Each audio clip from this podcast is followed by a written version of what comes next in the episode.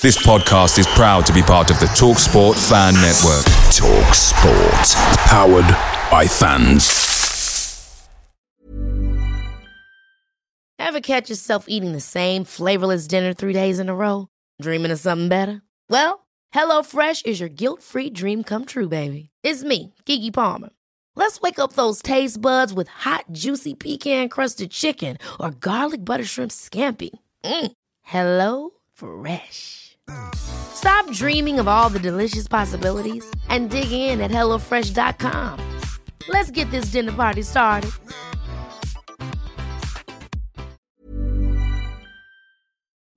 Hello everyone, it's your favourite podcast host here, Joe Redman, just letting you know that the TalkSport Fan Network is now proudly supported by McDelivery, bringing you the food you love. McDelivery brings a top-tier lineup of food right to your door. No matter the result, you'll always be winning with McDelivery. So the only thing left to say is, are you in?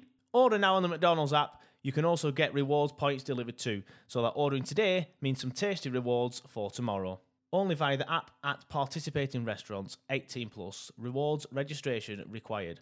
Points only on menu items, delivery fee and terms apply. See mcdonalds.com. Football on the Sports Social Podcast Network is brought to you by BetVictor in-play betting. Watch the action, predict the action, and make your best bet with the latest odds on over 1,000 daily events. 18+, begambleaware.org. NFL Sunday Ticket is now on YouTube and YouTube TV, which means that you can stay close to your team even if you don't live in their town. Like, maybe you're a Raven who married a Seahawk who got a job in the land of the Falcons.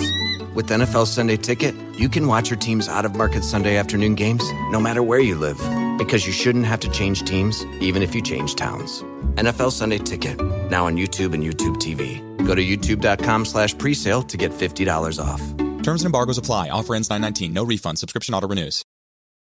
This episode is brought to you by FX's Welcome to Wrexham. Celebrity owners Rob McElhenney and Ryan Reynolds' small-town Welsh football club is fighting for a chance at promotion. These two Hollywood stars lead a team in the midst of history in the making, while dedicated staff and supporters hold on to a dream of returning the team and this working-class town in Wales to glory. FX's Welcome to Wrexham premieres September 12th on FX. Stream on Hulu.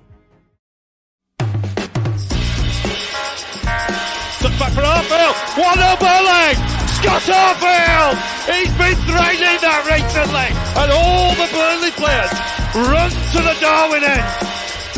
Burnley win the next ball, it's to Rory now, it's on the outside, decent run, Barnes, he got it, Ashley Barnes with it, what a cross from Rory, and there was Ashley Barnes, and Burnley leading the derby. It quickly, finds Benson in space at the byline, can Burnley get a goal here, back for Brownhill, saved by the keeper, Burnley won it to the end, that is magnificent, they deserve that. On it by Fulton Teller, on for a hat-trick, he's got it, hat-trick for Nathan Teller, oh he's on fire at the minute, 3-0 Burnley, it's Nathan Teller's day. Burnley a three up here, fantastic derby. Here's Benson, can he go on the outside, comes inside, comes up a shot, oh what a goal, Manuel Benson once more, that is top class. Burnley have done it, fantastic, Clarence deserved the championship title, they've been the best side throughout the campaign, Burnley have won the second tier, what a fantastic achievement, the players have been magnificent.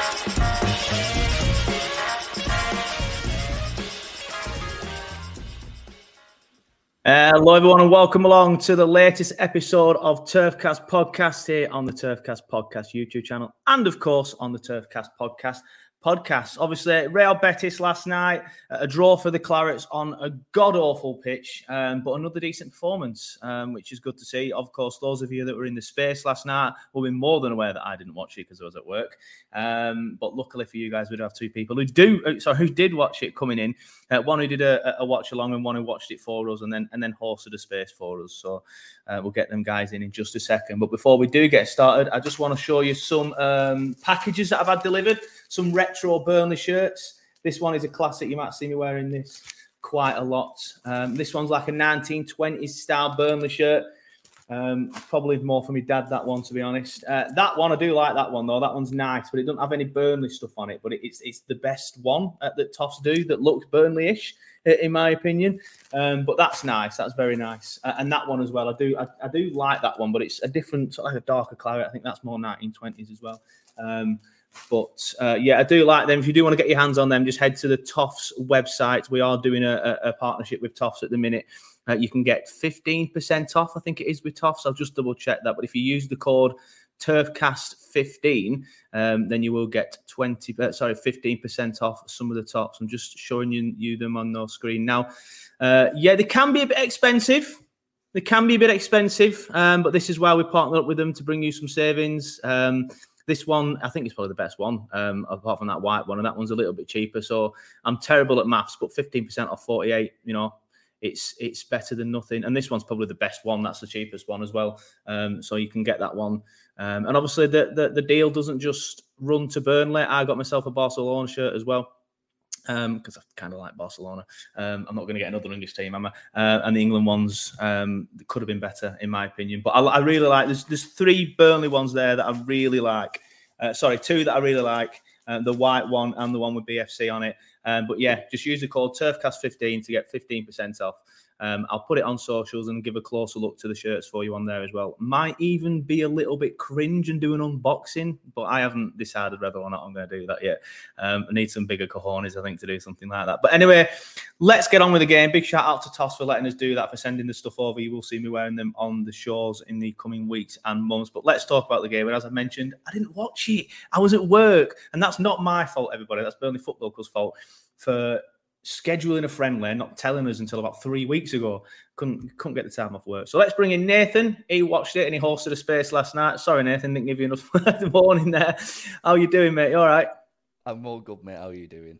Yeah, really good. Thank you, mate. And you may have watched his watch along. It's Dan from Turf Morehouse. Nearly called you Daniel there. Is Daniel all right? Yeah, mate, anything other than expletives, it's a bonus. Fair enough. Here's Sofet from Turf Morehouse. How you doing, mate? I'm all right, thank you, Joe. You didn't need to do that, mate. No, I didn't really. I didn't have to go all Joe Pasquale, did I? No. First comment in of the day about the match. Sorry, Chris, I know you commented first, but you did simply put up the claret, so there's not really much I can do with that. But Mark, Nathan's changing cameras. Look at this. Oh, look at that. What a setup. Didn't have me set up right, did I? Give me a different camera. I've got it on my laptop. He's here. We use different setup, different cameras. Oh, dear hell. Put me to shame. Anyway, Mark Higson. Morning, Mark. How you doing, mate? He says, morning, lads. Thought we played well last night against tough opposition. An interesting playing surface.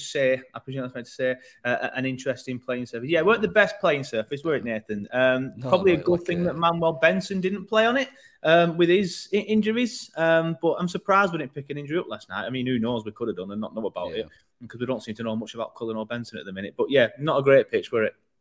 No, the pitch weren't the best. It looked like leg sapping. It started chewing up, didn't it, for most, the back end of the game. And yeah, I do worry that there's a few sort of like maybe a little muscular injuries. Maybe this morning, I think lads might be a bit stiffer on the joints. And but yeah, it was a good test, I think.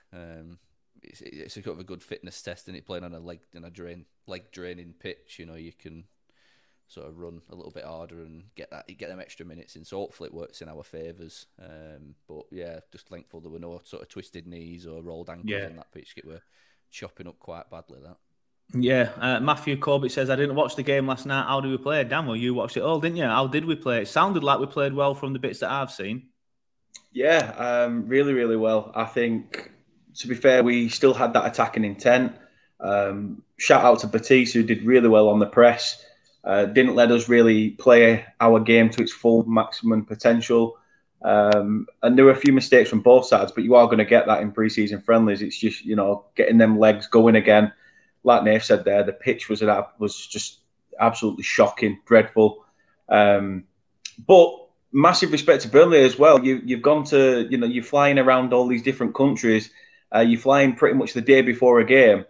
And you've got to think as well, we were in 28 degrees heat yesterday. I think half of the players had sweat on the back of the shirts, when the referee blew his whistle for the start of the first half. So it's clearly... you know, was very humid out there as well. But a solid game for Burnley as well, especially on the back of the win against Benfica.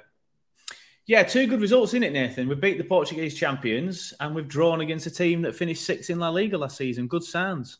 Yeah, good start. Like I say, I'm not even that bothered about the Genk result because, you know, Genk were sort of a few weeks ahead of us in their pre-season, so they had probably an extra sort of 20 minutes in the tank over us. But yeah, a nice little win over Benfica. Played well, I thought. You know, they had a decent team. They had some experienced heads in there, and yeah, last night. Yeah, happy with that point, really. Betis aren't any... Point. You know, you are. Point. Happy with that point. It's a point on the board. I've gone into season mode already. Yeah, happy with that point. I'll take that point in pre-season tournament. Yeah, no, they're no chumps, are they? They're no dog and duck side. They had some good players on there and some experienced players that, you know, will probably get to it, but, you know, lost their head. But, no, happy with that, to be fair. Good run out. And yeah, it's just positive results. I'm glad we're not going into these games and getting pumped. If we are losing them, it's by reasonable score lines. And, you know, we're not coming to pre-season on a 3-0, 4-0, you know. So, yeah, it's all good at the minute.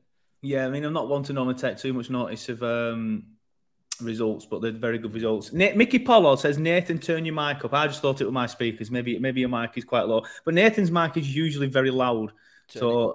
Yeah, turn it up. So be careful if we are turning up. You'll probably break everyone's speakers. Yeah. Oscar Mason, BFC, says, where is Redmond?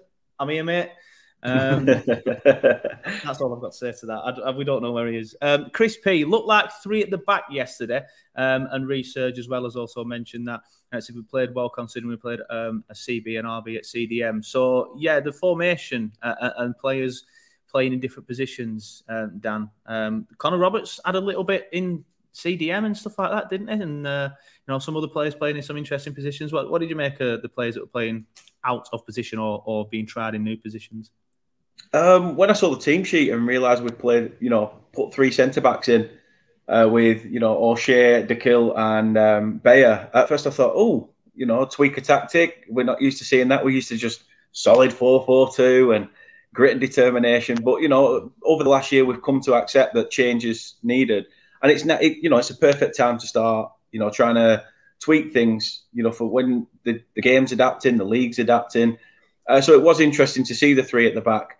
Connor Roberts in CDM was sort of, I don't know, it was almost like a free roll for Roberts as well, because we saw at the back end of last season how he sort of just, you know, escaped from that right-hand side, came a bit more central, did a bit of a Wade Elliott of old, just instead of staying on the right, wandered into the middle. But the thing is, not a lot of people expect Roberts to do that. And it linked up play pretty well. But yeah, Roberts did help out quite a bit in the centre of the pack. I thought he was actually pretty good. And I was just about to say somewhat like a John Stones role. So Chris pretty much hit the nail on the head with that. But, you know, this is the perfect time to experiment. And for me, it paid off. It paid off. It goes to show that we're not just, we have got numbers in certain areas, but we've also got players that are quite versatile to fit in if we are short. Yeah, so obviously I didn't watch the game, as I've mentioned, so I'll just pick both of your brains with this now. So I presume it was three centre-backs with wing-backs? Yeah. Is that how it was working? So someone in the comments there, Terry1958, says we played no left-back. So who played on the left side? Was it Vinny? Charlie Taylor, okay. And where was Vinny then, on the right side? Or did Vinny even play? I'm sure Vitinho played. Yeah, Vitinho played right wing-back. Oh, yeah. It started with Connor Roberts at right wing-back. And then he moved in the middle. Oh, no, Vitinho started on the left, I think. Vitinho started on the left and Connor Roberts started on the right wing-back. Yeah. Interesting. But then, like I say, I think it was at half-time, or the sending off, to be honest, probably changed the outlook of the game and the tweak of tactic, but it was stupid that it killed any sort of formational preparation.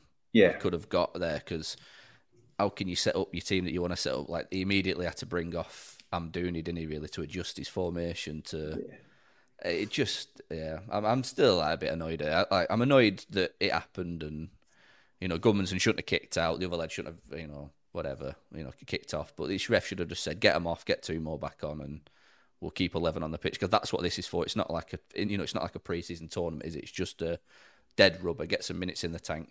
Pellegrini's doing company a favour. Yeah. You know, like, we'll have a friendly. That's all it was, and it killed it. So we sort of lost a game to prep there. But I see what you mean.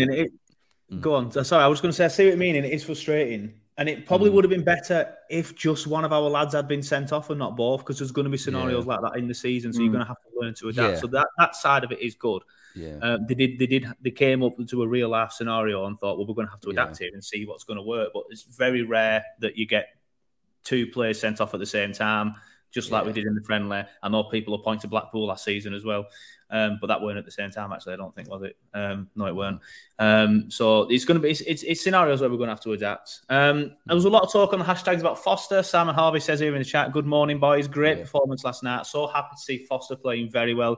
Mega excited with Coley O'Shea signing after seeing him last night. Nathan, what do you think of Foster? I thought Foster sort of... He played well in the last few games, to be honest, but last night sort of felt like his... I won't say coming of age, but like he felt like he was the player that we'd bought, you know, that was the player that we'd scouted, we'd looked at, and we'd seen on the show reels. That's the player that we wanted, you know, aggressive, you know, pinning defenders, running behind, good on the ball. You know, even though he scored, didn't he? But he was offside, you know, it was a good finish. So, I'm excited to see him develop. Like I said on the space last night, it was... We brought him in January. We probably expected too much too soon from him. Like, he's not had any pre-season. He's not had time to settle in a brand new country. I know he had visa problems, you know, so it's probably a lot, you know, imagine starting a new job, just going to your office with all them problems in background, you know, new country, new people, new, you know, so it's going to take him time to settle. And now he's settled, he's going to have a pre-season under company. And I think you're sort of starting to see him flourish now. So, I mean, he's one to watch for next season now. I think he's gone from being... sort of in the background in obscurity to now I'm looking for him now and watching what he's going to be doing and how he's going to be playing a bit more. Yeah, fair enough. Dan, your thoughts on Foster then? Because a lot of people said on the space last night that, not that you were on it, but just to let you know that, you know, that the Premier League might suit him a bit more because he might get a bit more time. Like, he will get pressed, obviously, but there tends to be a little bit more time on the ball sometimes in the Premier League. And even though there is this label of the Premier League being this big bad physical league, it's just not that anymore. So no, I think it could suit him more. What do you think, Foster, in the Premier League? Do you think he'll suit it more, or do you think he'll be a little bit out of his depth? Yeah, and I think I've said it a few times to Burnley fans as well that when we signed Ashley Barnes all them years ago in the Championship, he didn't look sort of like this goal scorer that we had over the Premier League years. But when we got to the Premier League, he just shone. And you know, if we can get that from Lyle Foster, then, you know, we've got another one that's sort of come through and done good upon promotion. Like you say, the Benfica game, this game yesterday, he were just phenomenal. You know, he didn't stop at all. He chased every single loose ball. He came back into the midfield and, you know, for an attacker, usually they're not known for the tackling prowess. It's a case of just getting on that final ball and putting it away. The fact he came back, his tackling was on point. He was stopping them from trying to counter-attack from corners, etc. He was all over the park. He was a bit like a George Boyd yesterday. He was just literally everywhere trying to run around and get to those loose balls. But he did brilliant. And at the moment, I'm sure he'll be changing a lot of Burnley fans' perspectives on a striking option. I do agree with that. Sorry, I'll just say I do agree with that. But I just know that some fans will be like, strikers score goals, but it's a bit more... Yeah. Like, he does seem like it that we'll still get most of the goals from the wing, but it's more his work rate that he's going to be in the team for, especially the Facebook dads. I mean, I'm a Facebook dad before anyone complains, but there's a lot of that type that will just, he's not scoring enough bloody goals, but he's doing good work, I think. Anyway, sorry, Nathan, I did put in then. I noticed that he was starting the press as well. He was the first trigger on the press.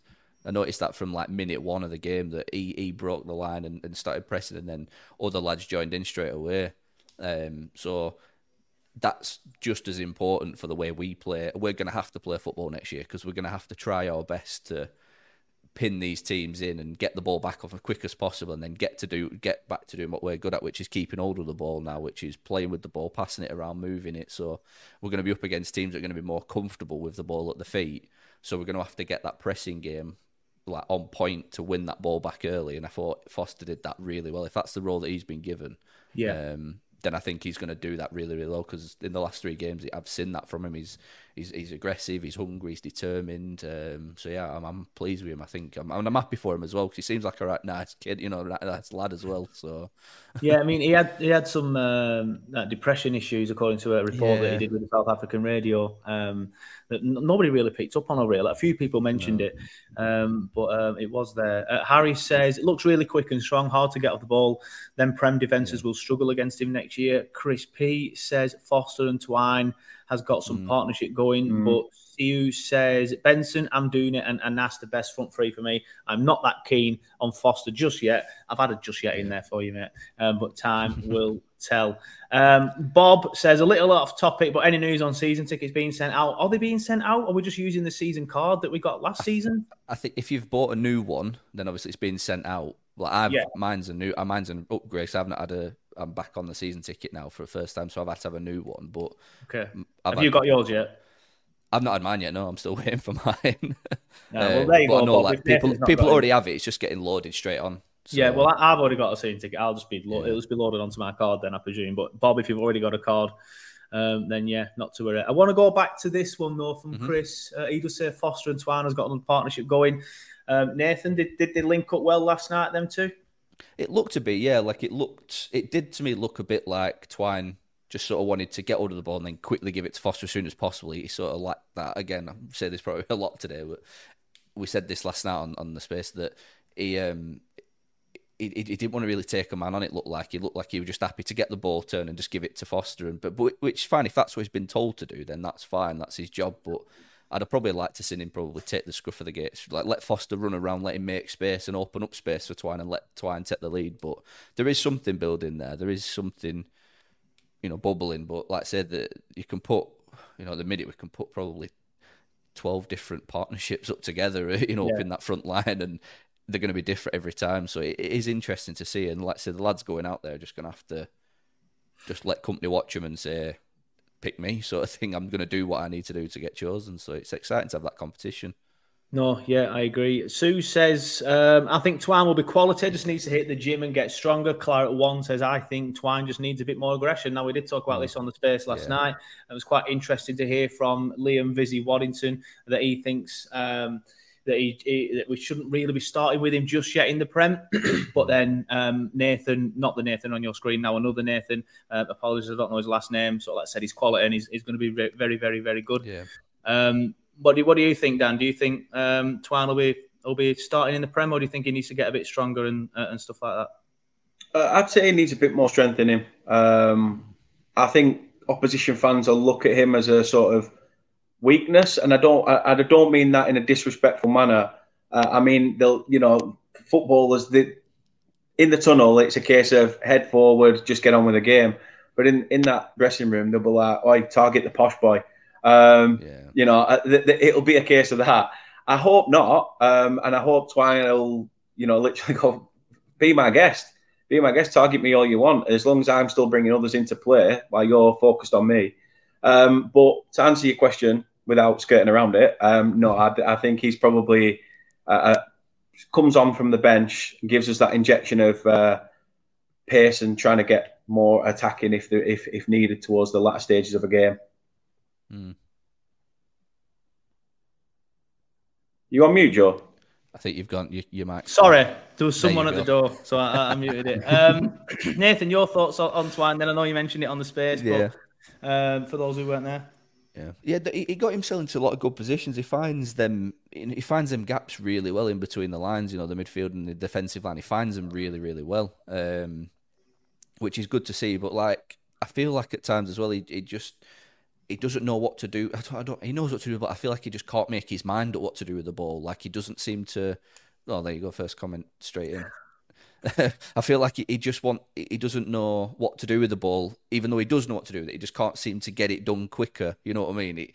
It's hard to work out. And I think, like we said last night, he's got the God-given talent, this kid. Like, he's genuinely got an amazing talent at football. Like, his dead ball's amazing. His feet's good. He's got a decent footballing brain. He just needs to sharpen up, I think. And and I'm hoping that he might get thrown in the deep end in the Premier League. You know, maybe try him in that City game. Maybe try him, you know, because these first couple of games are a free hit to sort of mess about and find out what we need. You know, there's a tough games in there. throw him in there and it might just, you know, click something in his head that unlocks that sort of last 10% in his game that then really steps him on a bit. And, you know, I think that's what will help him. I think he just needs something to slap him out of it. You know, if he turns and faces that first game and he's got, you know, Laporte and Rodri and whoever gunning him down, it might just sharpen him up a little bit and make him be more decisive with his passes. Yeah, no, I do agree. There's definitely a really, really, really good player in there. I just feel like he loses the ball too much, and that goes back to what you were saying and what Theo said on screen there. That it just sometimes he just takes too long, or he just gets muscled off the ball. He needs to get on leg press for me and the bench press, that sort of thing, and just become stronger. He's clearly probably one of the best passers we've got in the side. He's the best set piece taker we've got in the side. Yeah. Just need him in there with, you know, just a bit more strength, or maybe like you said, bring him on later on. I think you said it, Dan, when the game's opened up a little and there's more space, because then he's not going to get crowded out as much. It'd be a good one to bring on when the opposition's down to 10 men, but how often is that going to be? Maybe tired legs and stuff like that. But I like Twine. I do agree though that he gets caught in possession a bit much, and he's probably not strong enough. Any news on Benson and Cullen? Excuse me, there's nothing mentioned from the club. We've not heard anything, have we? Like, because the club haven't put anything out.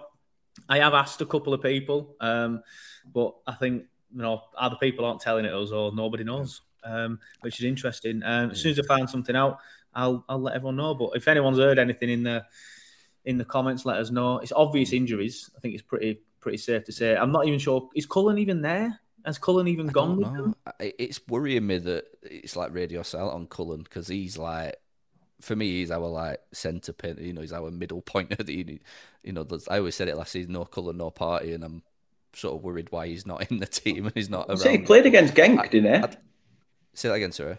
I think Cullen played against Genk, if I'm not mistaken. Yeah, but he's just vanished now, hasn't he? He's just vanished into thin air after that. So I'm like, not panicking a little bit, but when Benson, I feel like they just protect Benson because he's our match winner, isn't he? You know, they obviously clearly injury prone. They know to manage his minutes. Like, he's clearly injury prone. Research says here Benson is fine. He's been in training. Yeah, he has been in training. He's been in pitches, but if he were fine, he'd be playing. He's not 100%, is he? Yeah, he's obviously not 100%. He's got a knock. It's one of them. He is quite injury prone. There were so many times last season. Actually, having said that, someone asked me the other day. I did an interview for Live Score. And I said, oh, he's a bit injury prone. And he said, well, how many games did he play for you last season? And I checked. I think it was 33. And I'm like, wow, I'm shocked it's that much, to be fair. But, yeah, that's still, what, 15, 16 games missing off the top of my head. His injury proneness does worry me slightly because of how good he is. But it's Cullen, I think I'm a bit worried about because, you know, we're not even seeing him anymore at the minute. So Cullen will be a worry. But as Chris says, we 100% need a new defensive midfielder, but we needed one before any potential injuries to Cullen, didn't we? And we did. Yeah, it's a shame because I've not seen anything on this. Nathan, I know we've obviously been linked to players in the past, but even that's gone quiet now. The Hamer link has gone quiet. So it's a strange one, isn't it? But it could be one of them where it just comes out of nowhere. We've got a signature. Yeah, that's what I'm hoping. It's sort of the Amdouni situation that one day there's just that little flirting little emoji from the club, and then bang, there's a video out there, and you know there's a new centre midfielder brought in. And like I say, I'm seeing no links whatsoever really, other than the Hamer stuff. So like I say, we've both been doing a bit of sniffing around trying to get all of information, but I can't seem to find any on a centre midfielder. And it, no, again, like I said last night, I'm not too concerned yet because there's still a long time before the end of the transfer window, and we've got time to see other team. You know, like I say, the pre-season's happening. A lot of players are involved in a pre-season squad. When everyone comes back and gets into the normal routine, I think you'll find out who's going to be used from like the bigger Premier League teams and who's not featured in the other teams. And you'll see a lot more activity when the season actually starts, I think. But as far as links for centre midfielders, I just think Hamer's the one that's just gone quiet. But I'd like to have thought we could have got that done, to be honest. It looked like with Bobby Thomas going the other way, I thought that was pretty much a dead cert. But like I say, these can happen. They can be dragged out for 3 weeks and then just happen all of a sudden without a hint of a warning. So that's what I'm relying on. Yep, fair enough. Not Theo. I will mention that. Sorry, Theo. It says the Robinson. I thought it said Theo Robinson. Even on the DMs where we've been chatting for the last 2 weeks, I've always in my head called you Theo. Apologies for that. He says, I think they don't have money for a new CDM as well as a left back and a striker. So Al-Dakir will probably be the man. That won't be an horrendous shout, Al-Dakir in there. I think a few people, including Resurge, have DM'd me sort of saying they'd like to see him in that role. I think, Nathan, you might have mentioned it. Dan, you think Al-Dakir will make a good CDM? Yeah, definitely. I'd even say Bayer's in with a shout at that as well. Especially, with Dara O'Shea coming in. Bayer is one of them. It's sort of like, even in that CDM role, he would still be quite good at, trying to get forward, beat the midfield men like he does with his runs from defence.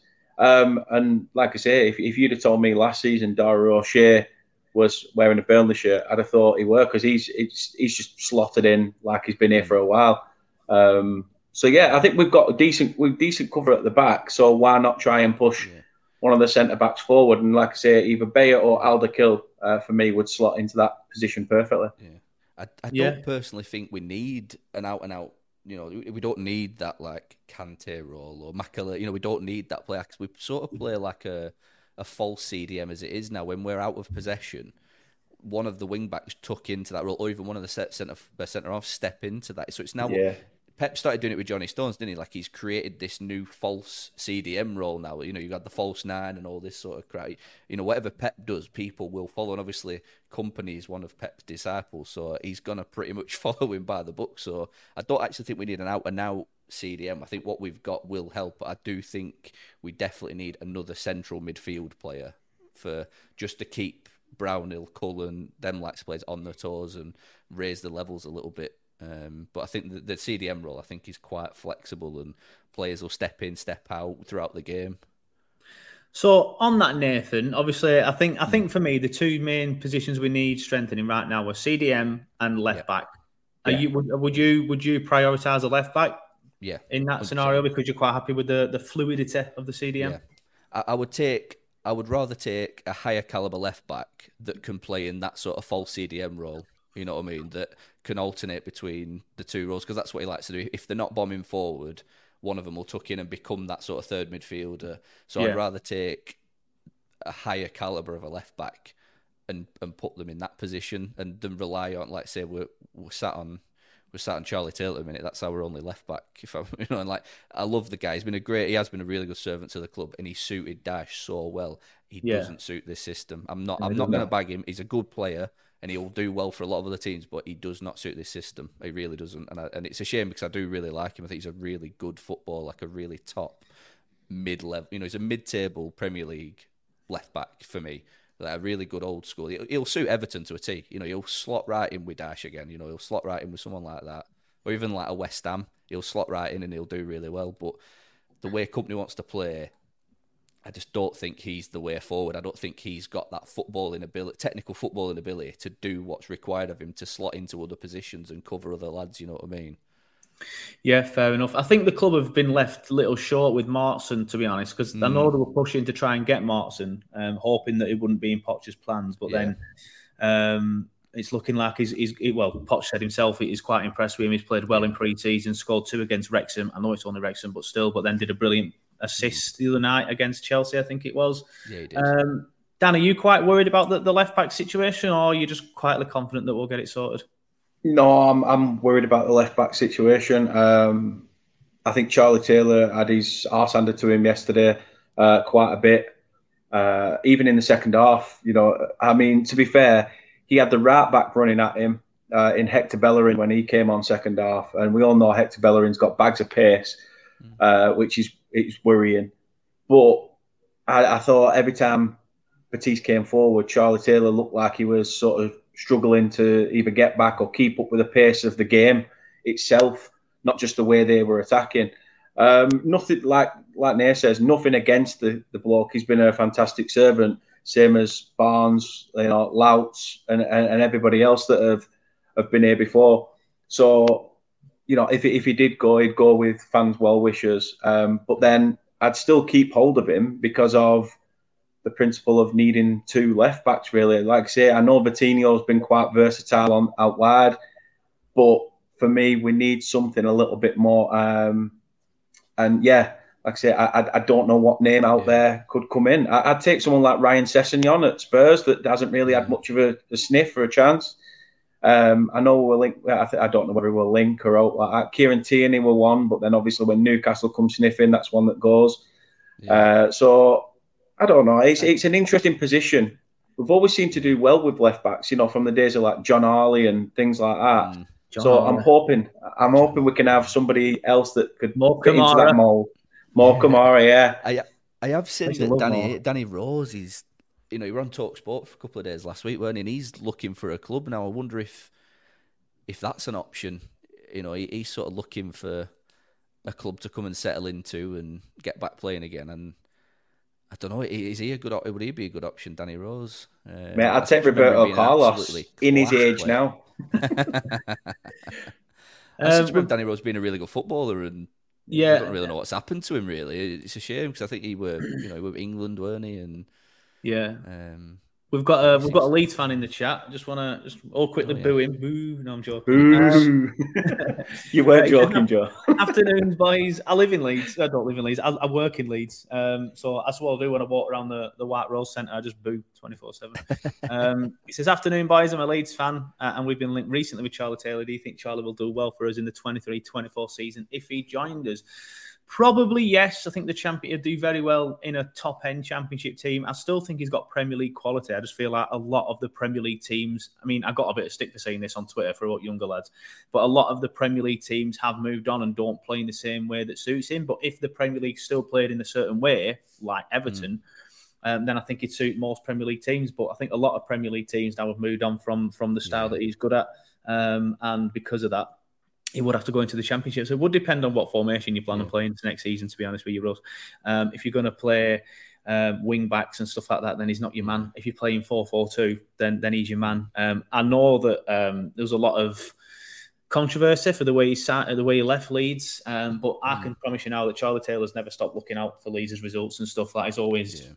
He's always had a fondness for Leeds, so I know he'd go back. It's just whether Leeds fans would accept him. But football fans are fickle. It's the same with Burnley and Vegas. So a lot of fans didn't want him back, but if he scored 2 against Man City, including myself, because I didn't want him back, we'd all love him again, and I'd love him again as well. I don't think that Charlie Taylor suit Farker. I think he does that whole gegenpress thing, doesn't he? He's one of that. He's that Klopp disciples, isn't he? That it's very front foot, very aggressive and.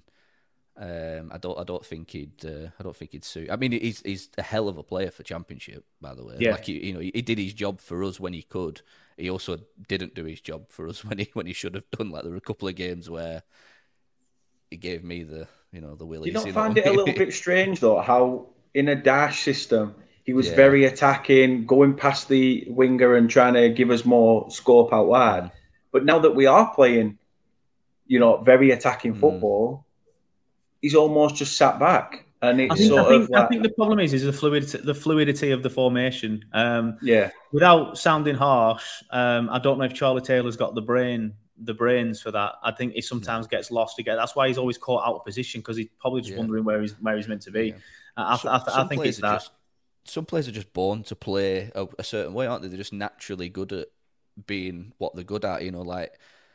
It's hard. You not only do you have to be like an elite professional athlete to make it as a pro, you've got to be like a bit able to do different jobs within that role as well. Like, if you're a top level banker, you don't end up becoming a HR manager, do you? If you're, you know what I mean? Like you're asking players to not only be a left back, but now be an attacking winger, sometimes be a centre midfielder, sometimes be a centre off. Like it's a lot to ask of these players. And sometimes some players are just good at being a left back. Like, Leighton Baines for me, like he was just good at being a wing, a full back. Like that's just his job. I couldn't see him do anything else. He was just very good at doing that sort of thing. So some players have fallen in that category, don't he? And whether Charlie Taylor stays with us or goes somewhere else, like I wish him nothing but the best, because he seems like a great, nice lad, and he works hard. That's the thing about him. Whatever you ask him to do, he'll work his arse off for you. Yeah, I've scrolled up to get a comment I wanted to talk about earlier, because Brownhill gets a lot of stick off Burnley fans, and I'm not 100% sure why. I've never really understood why. Every time I put something out there on Twitter about Brownhill, like I get stick myself, so I think I'm in a minority here. But he says, What do people think on Brownhill? I don't think he's good enough, but also don't think he could leave because he's all right to say he's already here.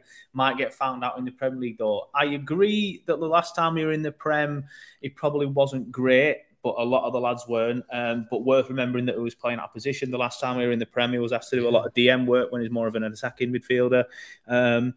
It gets stick last season, but if you look at the who scored and stuff like that and SofaScore, he, in terms of, I know they do it differently and it's all based on stats and stuff like that, but he was our best player according to all them. Obviously, I don't agree with that. I think, obviously, your likes of Zorori and Benson and Cullen were better, and Cullen deservedly won the Player of the Year award. But I think he gets a lot of stick. I think he's good in that attacking midfield role. I would personally have him starting against City. I don't see who else plays there. You've got Amdouni potentially, but he's not been here long enough. You've got Twine, but we've already discussed him. I think Brownhill's a better option than Twine in that position. Dan, your thoughts on that one? I'll come to you first this time. Brownhill gets a lot of stick. What would you do? Would you keep him, let him leave, loan him out? Loan seems a bit silly. Ignore that part of the question. But what would you do with Brownhill? Keep him. I don't see what the issue is with Josh Brownhill. To be honest, he's been asked to, you know, when Kompany first came in, he was asked to get a bit more forward. Which, if anything, at that time when we had just gone down, was probably one of the main reasons why Brownhill stayed with us in the Championship, because we give him more freedom to get forward and play more of his game. Yeah. And like I say, we could have easily lost him to another, you know, promoted side or, you know, stable bottom half Premier League team. I think he's a very good midfielder. Going back to what we said about Charlie Taylor with having the brain for it, I think Brownhill does have that. It's just with Brownhill, it's moments more than, you know, a full 90. So who knows? Who knows? Time will tell. But I think for me, Brownhill is not only better in that position than Twan, like you said, but he's also a captain. You know, so he's also got another role to do. It's not just a case of I can get my head down and play the game. I've got to help orchestrate a team as well, and maybe that sometimes adds an extra added bit of pressure. Yeah, that's it with Brownhill. He's like, he's one of our last remaining sort of... I feel like he's a local lad. Like the way he speaks, the way he carries himself, the way he talks about the club, the way he interacts with, like, you know, he did that, whether it was, you know, a good bit of PR or whatever, but it worked. He went round to local businesses, showcased what they do, you know, went to like the car wash that he gets his car wash done and, you know, like puts money back in. Like that sort of stuff doesn't go unnoticed to me. And like, I think he's more valuable than people think. Having someone like that understands the club, the town and what it means to the fans helps so much within a dressing room situation as well, because you can bring these young foreign lads in that quite frankly probably couldn't even tell you.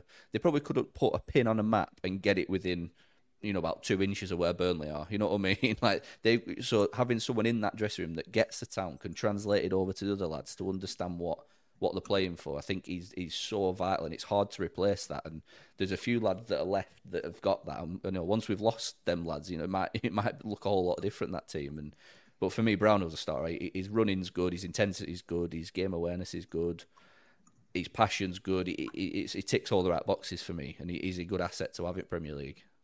Yeah, I just don't know who would play there instead of him, like that in that attacking midfield role. I know. Mick said his work rate and ability to break up play is vital, but I'd have him further advanced, so he's not even breaking up play. I'd have him behind the strikers in like a front four, if you will, not a front four as such, but you know,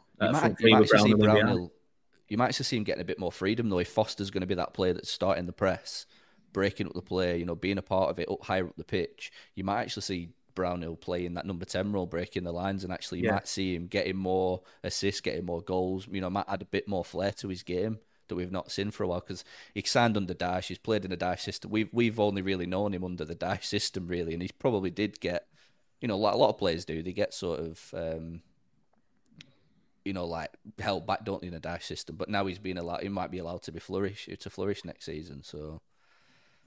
Yeah, fair enough. I agree. I like him. I know Mark said there, the comment on screen said he'd have Twine starting. I just think Twine needs... I like Twine, and I would have him starting there once he's just better and doesn't lose the ball as much. But some people would argue that Brownhill does lose the ball quite a lot. I've seen a comment on Andros. I'll try and find it. If I can't find it, then I am sorry.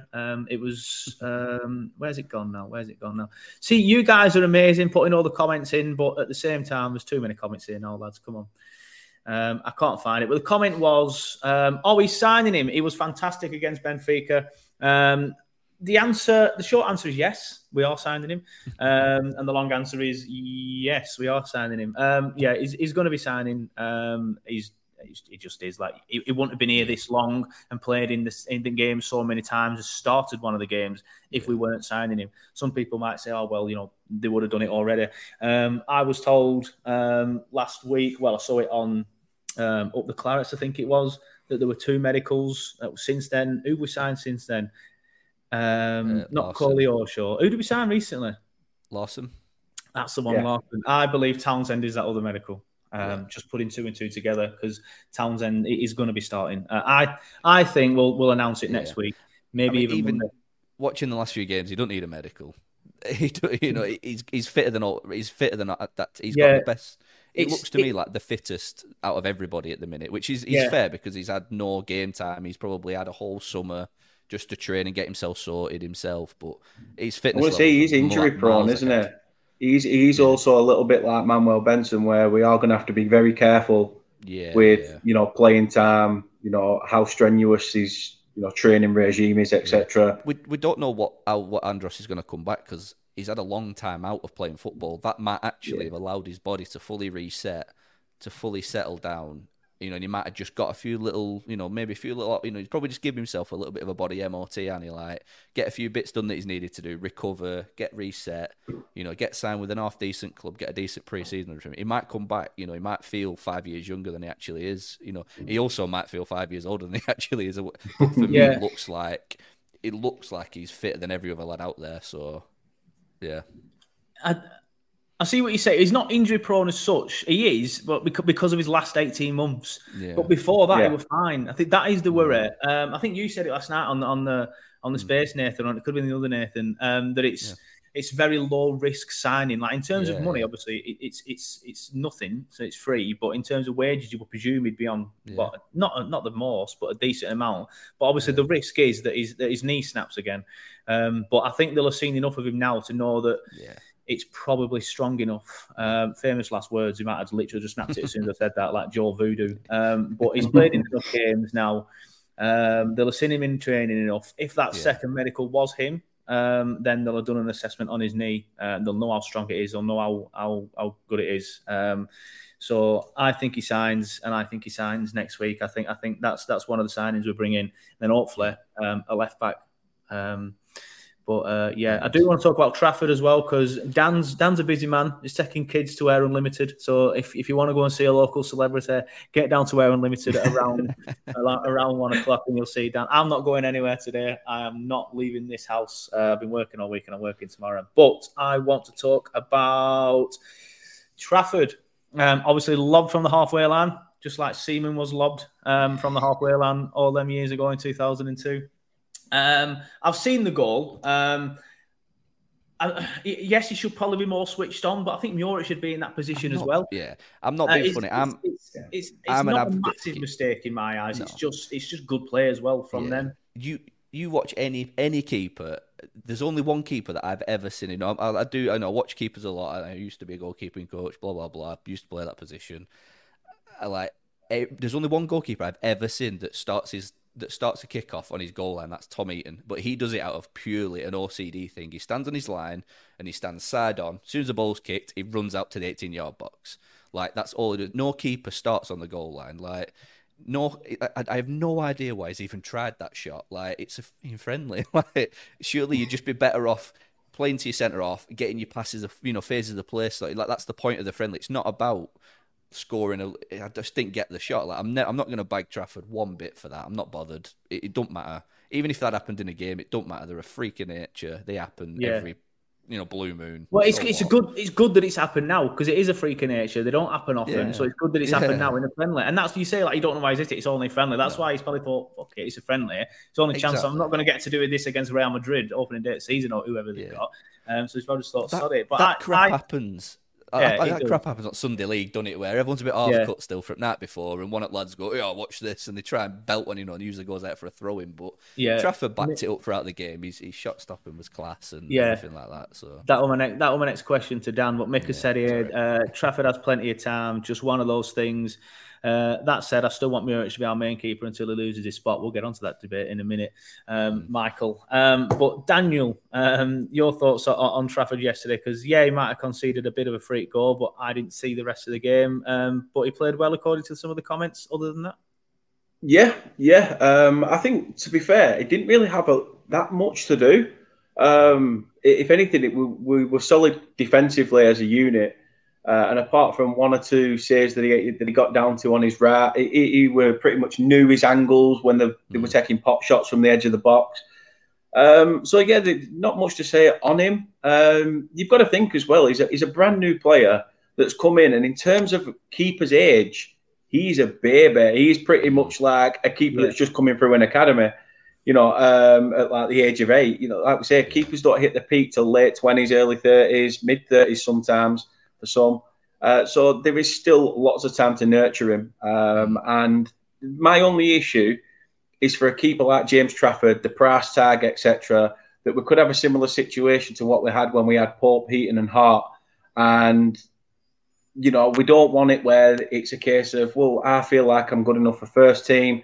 I think that was part of the process when we signed Trafford, that he wanted a club that he could, you know, flourish in and start. But at the moment, you know, company won't take the no shit from no one. We know that. And on the showing from the Benfica game, I can understand why people were saying Muric, the showing of Muric last season. You've got to think he's just walked in the building. This lad's going to need to build his confidence, get used to the team that he's playing with as well. And like I say, it's about confidence and fitting into a new system. Yeah. And I'm sure that in time it will come good. But at the moment, Trafford probably cup games maybe, and then, you know, Muric during the season. Yeah. I don't know. It's a very tough call for Vincent, to be honest. And I'm glad we as fans can sit here and say Muric, Trafford, and have that debate. It's company who's going to have the headache at the end of the day. I don't even think it's that hard a decision. It's Muric all day long. This kid has come with a high ceiling. Like, he's got potential. He's got the value. It's Muric all day long. He brought us back to the Prem. He's a better goalkeeper as it stands as James Trafford. But Muric, to me, will probably want to leave at the end of next season. You know what I mean? It seems like that's what he does. He plays a couple of seasons and he goes to the next place. Like, that's what he wants to do.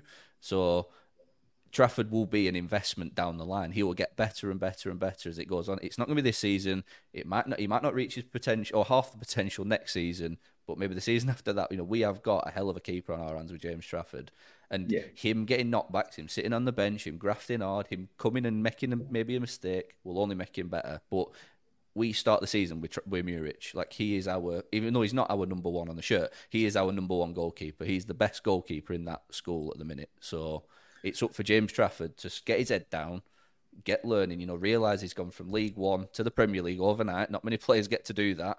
You know, he's got to get his head down and just prove himself day after day, and he'll get his chance. You know, a company will give chances to players. He did with Peacock Farrell. You know, he didn't stick with one keeper all season. In cup games, you pretty much get your chance, and, you know, Peacock Farrell did all right a few games. You know, he didn't do too much wrong, really.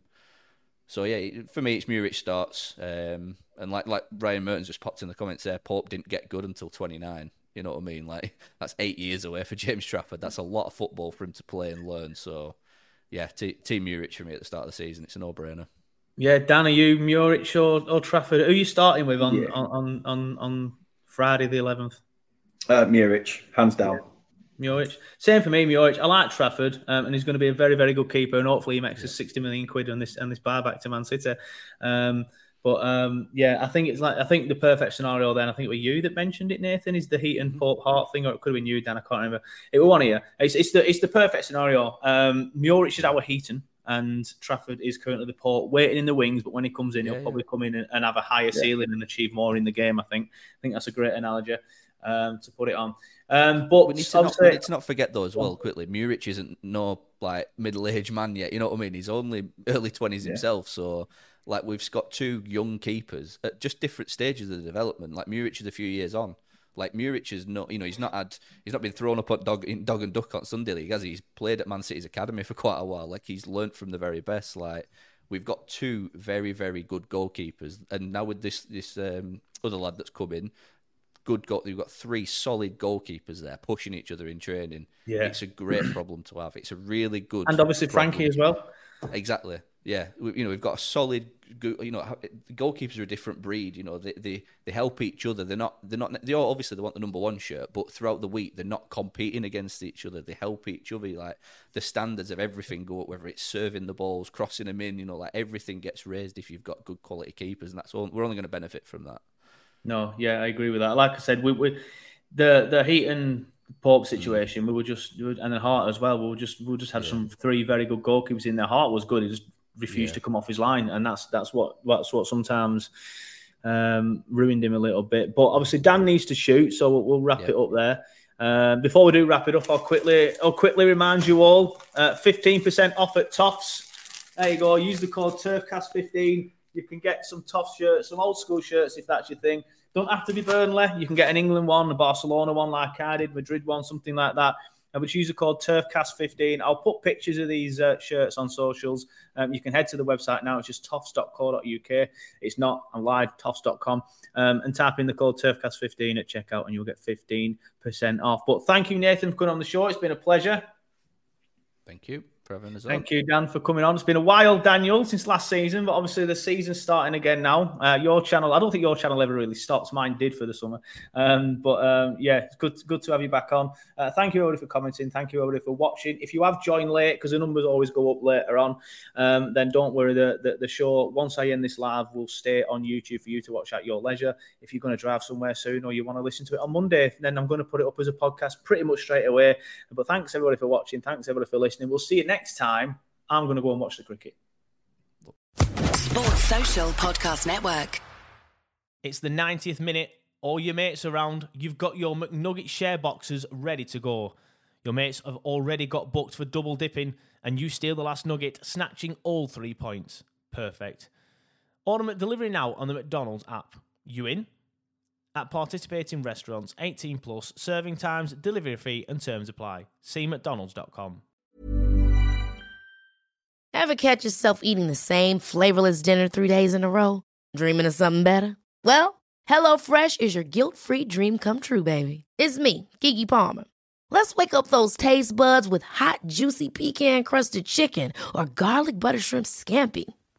Hello Fresh. Stop dreaming of all the delicious possibilities and dig in at HelloFresh.com. Let's get this dinner party started.